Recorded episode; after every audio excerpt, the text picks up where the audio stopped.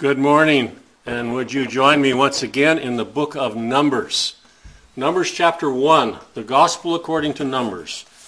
I've been listening to some of the old CDs that we did a number of years ago on the book of Revelation, and I can't help but think a lot about that because in every one of those is, boy, I, th- uh, tonight's lesson is really good, and, and I've had a good time studying for it. Well, I feel that way about Numbers. It's just one of those pasture lands that I never thought was there. It's just green grass I didn't realize was just over the next hill. And here we are, the book of Numbers, chapter 1. Now we're going to spend our time again in the verse, verse 1 of Numbers chapter 1. The first lesson we looked at was kind of a broad overview of the whole book and at some of the great blessings that God has for us in this wonderful book of Numbers.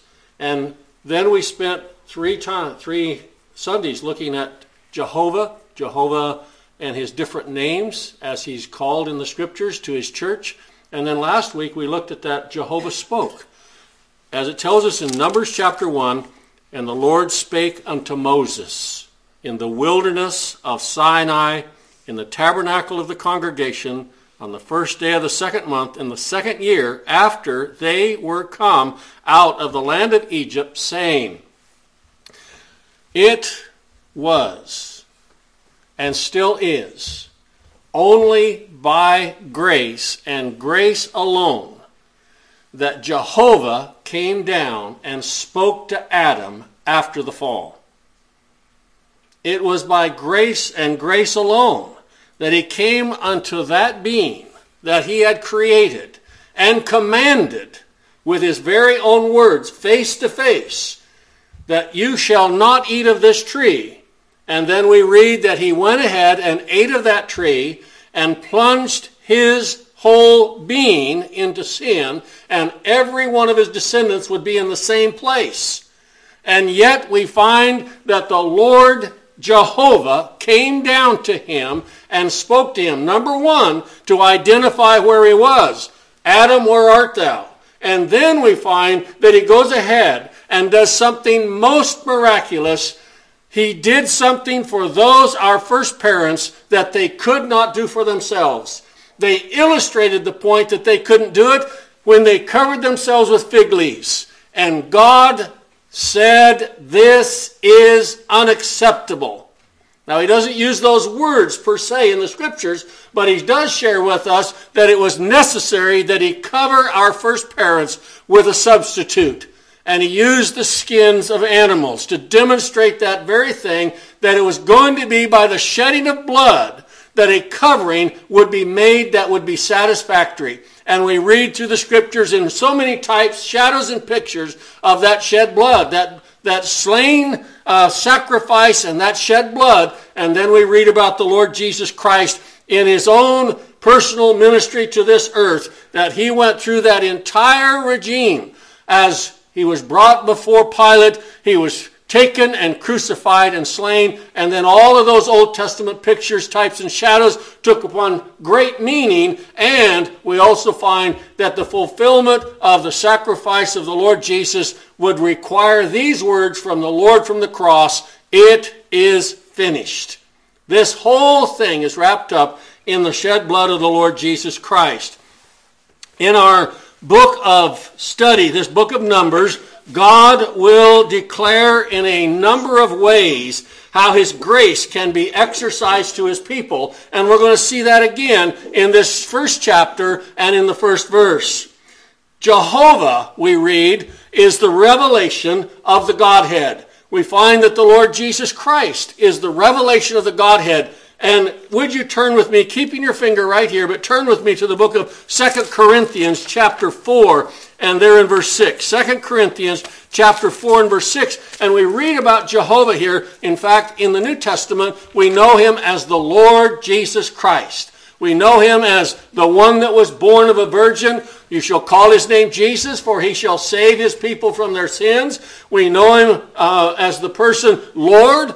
That is a title given to him of authority. He has always had that title. He has always had this authority. He has always been King of kings and Lord of lords. And then we have the word Christ that is added to his name, which brings us back to Old Testament Messiah, the word that was brought to Adam and Eve there in the Garden of Eden, that there would be one that would come that would take care of the problem you've brought on the world. Well, we've said this many times. You can read it in commentaries of those who know something about the gospel, and you can hear it from gospel preachers. God was not caught off guard when that happened in the Garden of Eden. He was not caught short. He was not surprised. He did not know what to do, but he already had a lamb in the wings, prepared, slain from the foundation of the world. So God was in absolute control even of that. He is King of kings and Lord of lords. 2 Corinthians chapter 4 and verse 6, we read this about the Lord Jesus Christ, about the glory that he has, and that he reflects the glory of the Godhead. 2 Corinthians chapter 4 and verse 6, we read these words.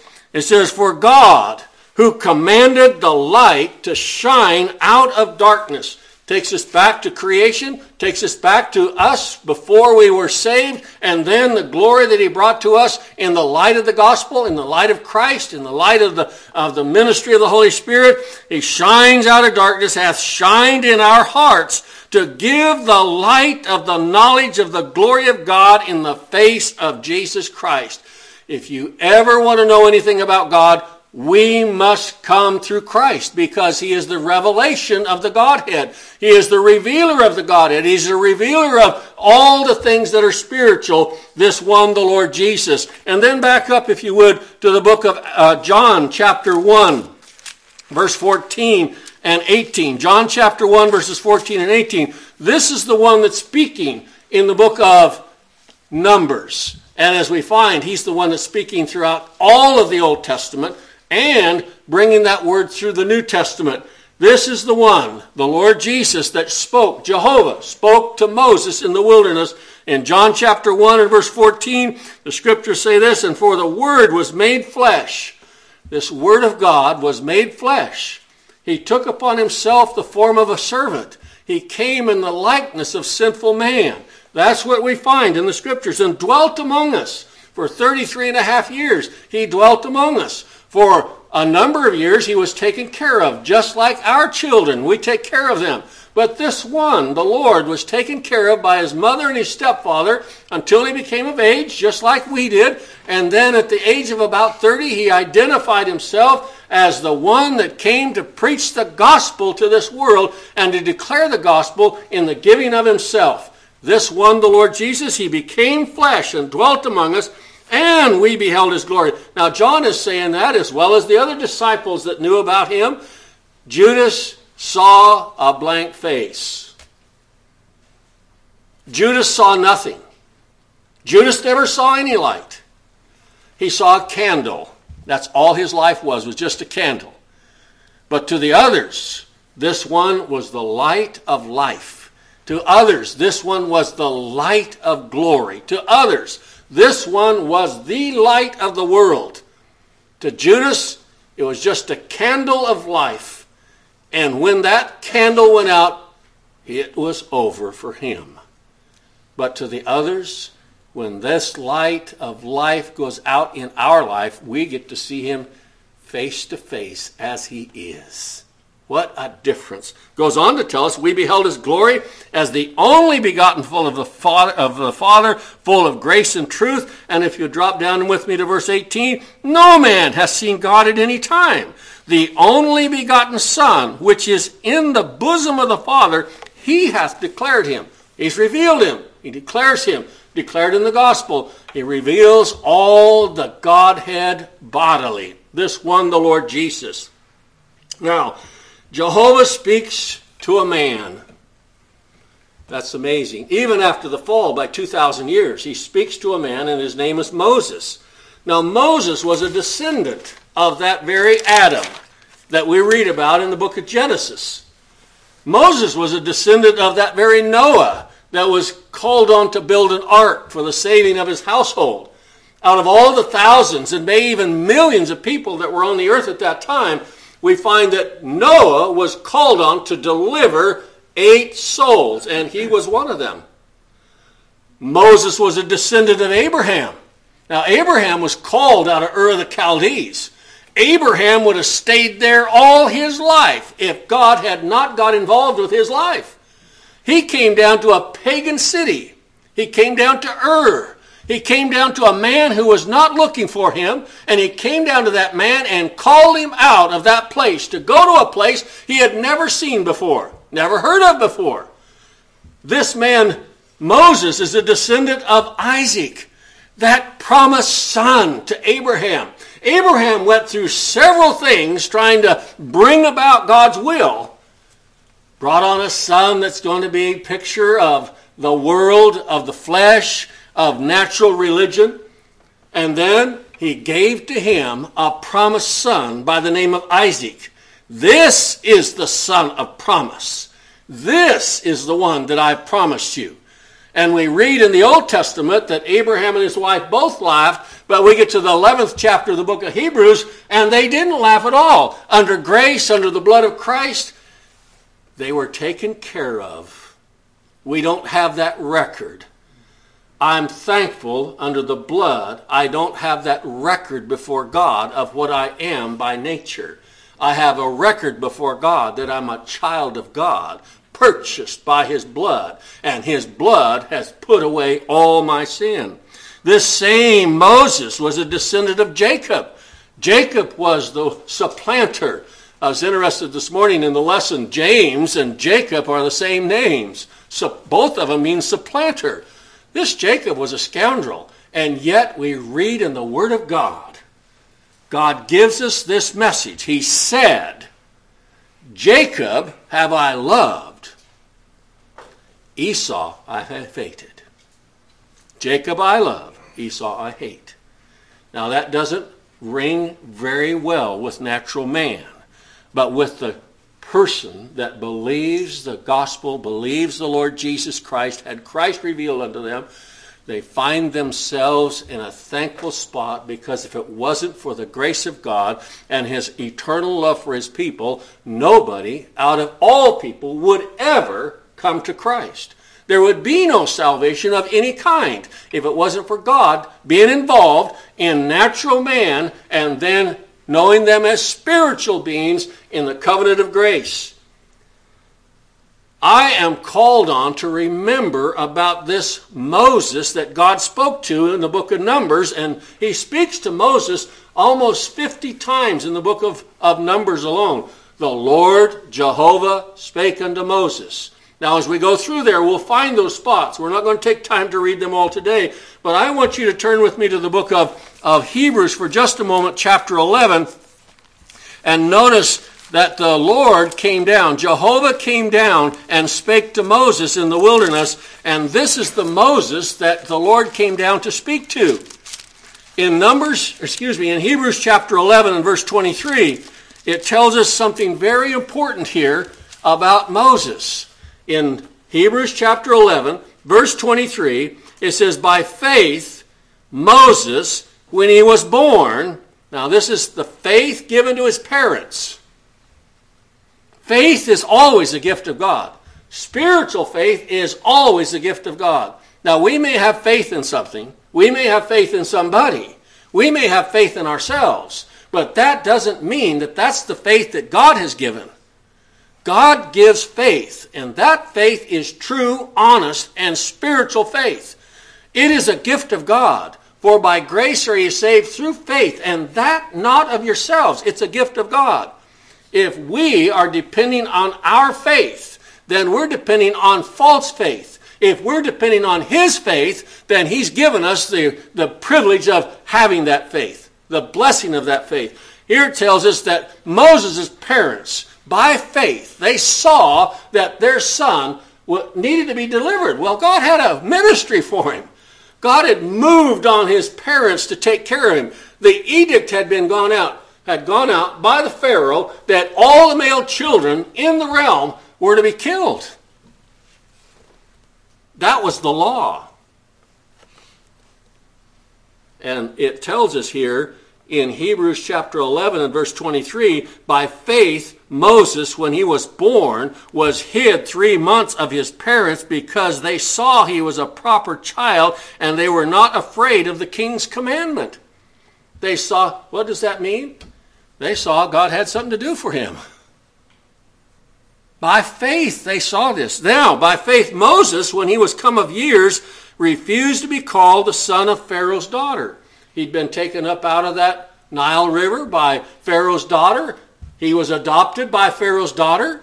He was going to inherit as Pharaoh's daughter. And in, in verse 25, choosing rather to suffer affliction with the people of God than to enjoy the pleasures of sin for a season. Now, notice verse 26, because this connects us from Old Testament to New Testament uh, person. In the Old Testament, he's always called a Messiah when he's talking about Christ. Here we have Moses esteeming the reproach of Christ. Did you catch that? Moses esteeming the reproach of Christ. Now, Old Testament through New Testament eyes, we run into Christ as the Lord Jesus Christ. This is who we find that Moses was esteeming the reproach of Christ greater riches than the treasures in Egypt, for he had respect upon the recompense of reward. By faith he forsook Egypt, not fearing the wrath of the king, for he endured as seeing him who is invisible. These words are written about Moses, and this took place prior to Numbers chapter 1, verse 1, when Jehovah came down and spoke to Moses.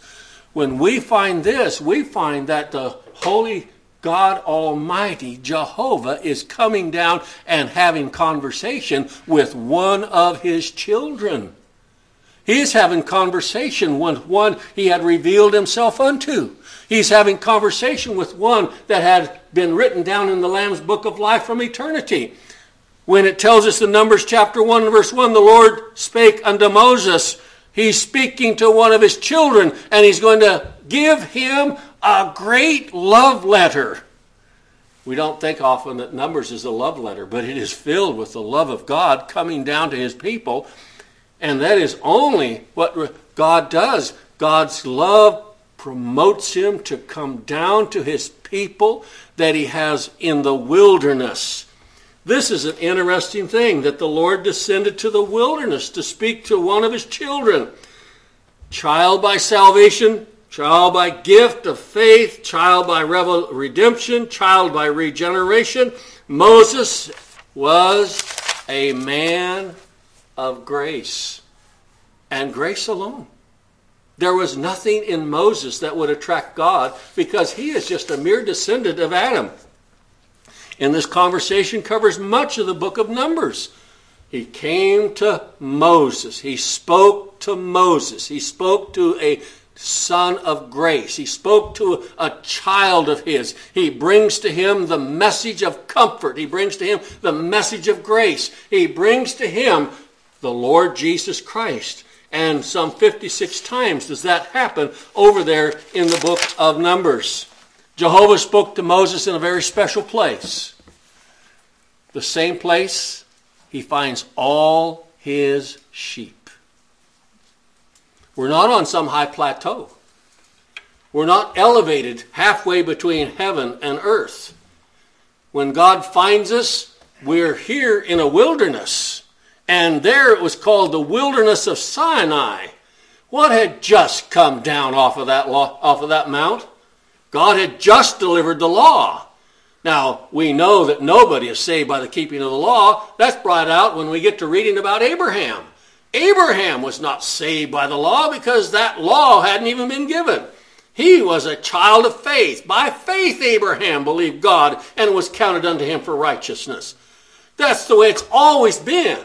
Now, he gave us that law, and he showed even those who were so taken care of by God, those children of Abraham, Isaac, and Jacob, those 12 tribes that saw God in a way that no other person had ever seen. that no other tribe had ever seen, that no other group had ever seen. He pro- provided such convincing uh, thought and points to the Egyptians. He brought upon them those plagues, and those plagues affected the Egyptians, did not affect those his people. When there was darkness in Egypt, there was light in Goshen. When there was this over there, there was not that over here. He showed that there is a great dividing line between Jacob's and Esau's. Now he comes over here into the book of Numbers, chapter 1, and throughout the book of Numbers, he is visiting with his people in the wilderness. And that wilderness is where you and I were born. Now, we may have been born in a city. Uh, I have a good friend right now, he doesn't want to admit that he was born in Portland. and you know what? We have to bring it up all the time. Oh, you were born in Portland. Huh? Hmm. I was not. You know, it doesn't matter where we were born. We're each one born in the wilderness. This place changed so dramatically after Adam fell and then really changed after the great flood. People, Adam, before the fall, visited with Jehovah. And when he came down, Jehovah came down after the fall, he could only do one thing, and that was to cover this man with a covering acceptable. And that's the only way that God can have converse with worms. Now, we're in the wilderness. The wilderness is all about us. Did you hear read this morning there in the book of Luke where it says, A man, what man of you having a hundred sheep, if you lose one of them, doth not leave the ninety and nine in the wilderness and go after that which was lost till he find it? Where did he find it? In the wilderness. He found that in a book of Matthew, it talks about being in a mountain of way that's where he finds his people, is in a wilderness. Now, it's a wonderful thing to find out that God knows where every one of his lost sheep are. We don't, and we don't even know that we're lost. But there he is. This mighty God knows all things. He has the knowledge of where his lost sheep are. He knew where Moses was every step of his life. He knew him from before the world. He knew them in conception. He knew them in birth and took care of him before he could even think about taking care of himself. He put in the heart of Pharaoh's daughter to be a mother to him, protect him from all the harm that even the king, her father, said, I'm going to take out on these people.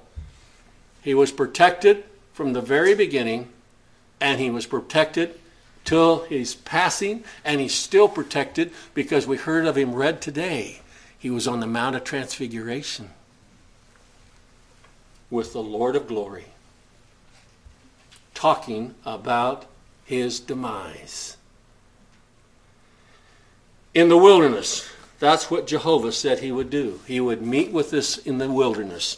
Now turn with me to the book of Deuteronomy, would you? Another wonderful Old Testament book that if I live to be 120, we may get to.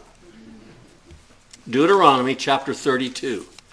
This is a wonderful statement made about the Lord finding his people in the wilderness, because that's where they all are. They're, we're all in the wilderness of this world. It's a pastureless place. Mephibosheth, he lived in Lodebar, which is just another word for a pastureless place. We have no green grass to give us spiritual food here in this wilderness unless it's supplied. We don't have any pure air to breathe, spiritual air to breathe, unless it's provided. It has to come from someplace else. This world has been put into a terrible plight as a result of the fall. In fact, it tells us in the book of Romans that this earth groaneth in itself as a result of the fall. It groans. Well, some people say, well, that's the earthquake. I don't know what it all means, but I know what the Bible says. It groans. It's the, it went through a terrible event as a result of the fall and is still going through that event. Well, we find here in the book of Deuteronomy, chapter 32, that God tells us with regard to his people. Now, forgive me, but I find the church in the Old Testament all over. The church is there. God's people are there. The church didn't start on Pentecost. The church didn't start during the ministry of the Lord Jesus. The church was counted out in the council halls of eternity, and their names were written down in the Lamb's book of life. Now, the first church member that ever got to sit before the Lord in glory, we know him. His name was Abel. He went up there and found his chair. It was marked out for him. And all of the thousands since that time have found their place marked out in glory, just like the Lord said it would happen. I have my people. I will call them to myself. Blessed in the eyes of the Lord are the death of his saints. I'll welcome them to full honors because of Christ. Deuteronomy chapter 32 and verse 9, the scriptures share this For the Lord's portion is his people. Now that's the church the Lord's portion. Now, Israel is a picture and a type and a shadow, and we find out there there were a few in there that were in the spiritual church. Not all Israel is of Israel. Those that are of Israel, they have faith in God Almighty. They're not depending on some national scene. Well, it says here, the Lord's portion is his people. Jacob is the lot of his inheritance. Now, that's one of the people that are directly in the line of Moses. He found him in a desert land. Where did he find Jacob? He found him in a desert land. He found him in this world. He was not on some high plateau waiting for God to come find him. Jacob was just like the rest of us run from God until he found us and brought us to himself. He drew with cords of love. He resurrected us out of the spiritual death. He found him in a desert, in a waste, howling wilderness. He led him about. He instructed him. That's exactly what God does for his people. He is the only one that can truly teach us the truth of the gospel. The preacher may come along and declare it, but how do we know it is revealed to us by the Holy Spirit? He's the one that teaches us. It's the Lord that teaches us. And all those that are taught by the Lord know Him. He kept him as the apple of his eye. You know, even though Jacob was off running around one time, a whole bunch, you know what the apple of the eye is? That's I'm close enough to see my reflection in your eye. That's pretty close. He kept Jacob as the apple of his eye. What's he mean? He says, I'll lose none. I'll keep them. I'll watch over them. I'll bless them. I'll bring them. I'll call them. Some may be young. Some may be middle aged. Some may be in religion. That's the wilderness he found me in. Was just accepted religion. I wasn't one of those strange religions. You know, the religion I was in used to always talk about the strange religions all religions thrown up in the air, you couldn't tell the difference. You know what it is? All is works, works, works, works, works. And the church, Christ, Christ, Christ, Christ, Christ. Amen. That's the difference. Goes on to say here, he found him in a waste howling wilderness he instructed him, he kept him as the apple of his eye, as an eagle stirreth up her nest, fluttereth over her young, spreadeth abroad her wings, taketh them, beareth them on her wings. So the Lord alone did lead him, and there was no strange God with him. Turn with me, if you would, over to the book of Nehemiah. The book of Nehemiah. As the Lord came down that day and spoke to Moses in the wilderness, I wonder what everybody else was thinking when they saw that glory. Because the Lord coming in his glory to his people is glorious. You know, we read in the New Testament that some heard thunder. That's all it was. And some heard the word of God. This is my beloved Son in whom I'm well pleased. Some heard thunder. I wonder what the rest of the folks thought when God spoke, the Lord spoke to Saul of Tarsus on the road to Damascus. He was traveling with a whole host of folks. I wonder what they thought. Oh, that, that sounded like thunder. I don't know what happened. You know what Saul thought? God spoke to me. He came in such a manner. You know, we have all this idea about how people are saved today, that they just volunteer for it. Talk to Saul of Tarsus about volunteering for it. He came down. Saul had nothing, wanted nothing, did nothing, had no absolutely no interest in whatsoever but god who comes down in the wilderness and speaks to his lost sheep spoke to him and said saul saul why persecutest thou me? Who are you lord? I'm jesus whom thou persecutest. And the rest of them heard nothing i'm glad that the lord came down to moses and spoke to him and gave us the book of Numbers Genesis, Exodus, Leviticus, Numbers, and Deuteronomy. And I'm glad he came down and spoke to the rest of the prophets and gave us all of the Old Testament and the rest of the apostles that gave us the New Testament. How glorious it was for him to speak to them. Here in the book of, of uh, Nehemiah, would you travel with me to the book of Nehemiah, chapter 9? Nehemiah is giving an account giving an account of God's great blessings to Israel. And we see through this, if we look at it from New Testament eyes, we see the Lord speaking to his church. What a glorious thing. This all pictured. It was a type and a shadow. It pictured these things, but to speak to the church with such glory. In the book of Nehemiah, he's recounting what God had done with Israel, and greater than that, what God does for the church here in the wilderness how he blesses the church and calls his people out. Nehemiah and Ezra were contemporaries. And one day they decided they're going to have a service out here because a lot of people had forgot the things about God. In Nehemiah chapter 9, verse 6, the scripture say, Thou, even thou, art Lord alone. Thou hast made heaven, the heavens of the heavens, with all their host, the earth and all things that are therein the seas and all that are therein, and thou preservest them all, and the host of heaven worship thee.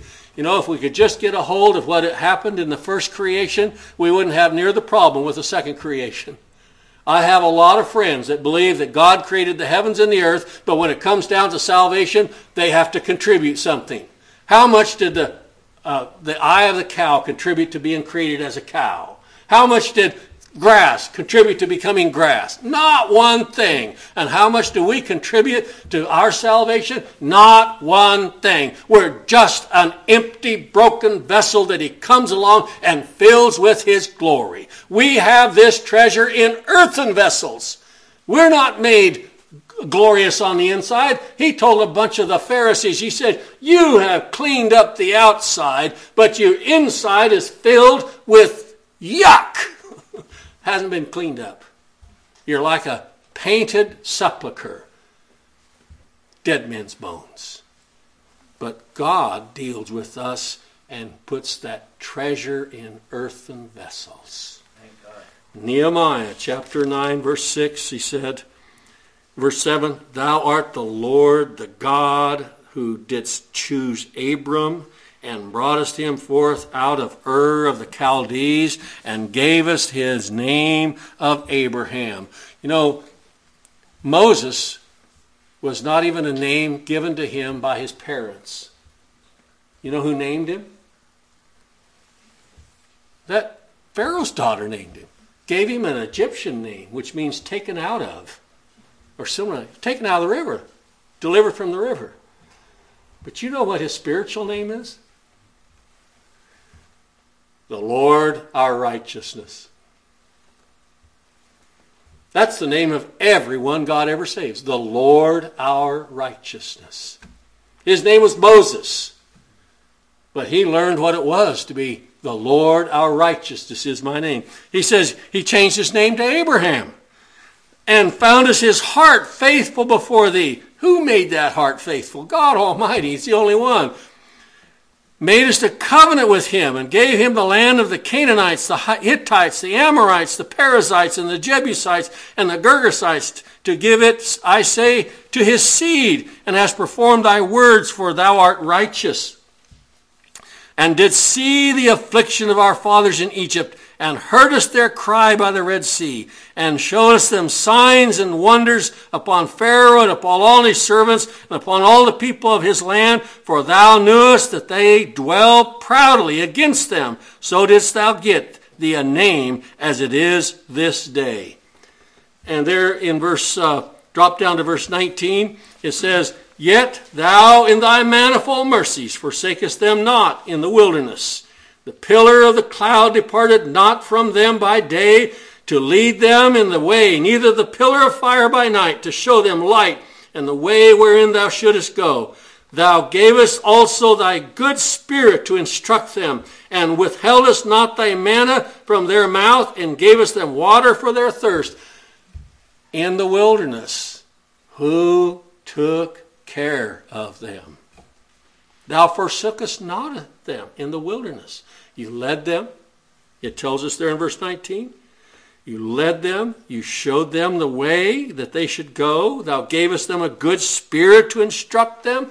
Even in the wilderness, he took care of his people. And even today, when he saves his people, he saves them and he delivers them, and yet he leaves us in the wilderness but not alone. I'll give them light. I'll lead them. I'll direct them. I'll teach them. I'll be with them until they leave the wilderness and join me in glory. Jeremiah chapter 2. Would you turn with me to Jeremiah chapter 2? Jeremiah chapter 2 and verse 4. We have Jeremiah speaking about the subject again as the Holy Spirit throughout all the Old Testament scriptures as well as the New Testament scriptures. Where did he find Saul of Tarsus? Even though he was a highly religious man, very educated, he found him in the wilderness. Where did he find Matthew and Mark and Luke? In the wilderness. Where did he find John? In the wilderness. And what did he do with them? He saved them by his grace and led them by his Spirit and taught them the things of the Spirit of God and they said with conviction, To whom shall we go? Thou hast the words of eternal life. Who am I? Thou art the Christ, the Son of the living God. Who taught them that? God Almighty. And who led them through their life by the light of the glory of God? The Lord Himself. Jeremiah chapter 2 and verse 4, it says, Hear ye the word of the Lord, O house of Jacob, and all the families of the house of Israel. Thus saith the Lord, What iniquity have your fathers found in me, that they are gone afar from me, and have walked after vanity, and are become vain? Neither said they, Where is the Lord that brought us up out of the land of Egypt, and led us through the wilderness, through a land of deserts and of pits? You, can you, can you uh, grasp what he's saying here? He's led us through the wilderness through a land of pits, not peach pits, through a land of drought and of the shadow of death. That's where He leads us. Oh, things sometimes just don't go as we plan, but it's according to God's eternal purpose. He leads us through the wilderness, the wilderness that God has here. He brings His great grace where did Christ find all of his disciples? Where did he find Moses? Where did he find Abram? Where did he find Noah? Where did he find Abel? In the wilderness of this world, in a fallen place. There wasn't anything spiritual that would cause them to turn to God. But he finds us there, lost sheep, finds us, brings us back and teaches us the great grace of God. Where was Zacchaeus when the Lord found him? Well, we say up a tree, but that tree was in the wilderness. Where did he find the maniac of Gadara? That Gadarene. Where did he find the woman at the well? You know what? God finds all his people in the wilderness. And he speaks to them and calls them. And when God calls, God's people come. And he teaches them the glorious truths of Christ in the gospel.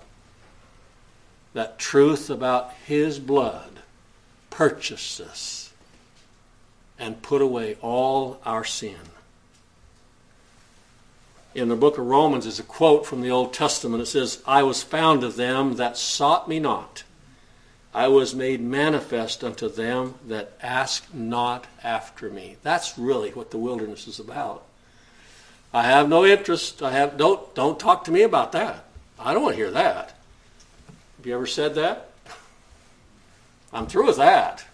I tried that. My brother made one of the clearest statements about religion, and he's just he's just a nothing. He says, Norm, I know this. There is nothing in religion. And I says, You're right about that. There is nothing in religion. But there's everything in Christ. He comes down and speaks to us in the wilderness. Brother Mike.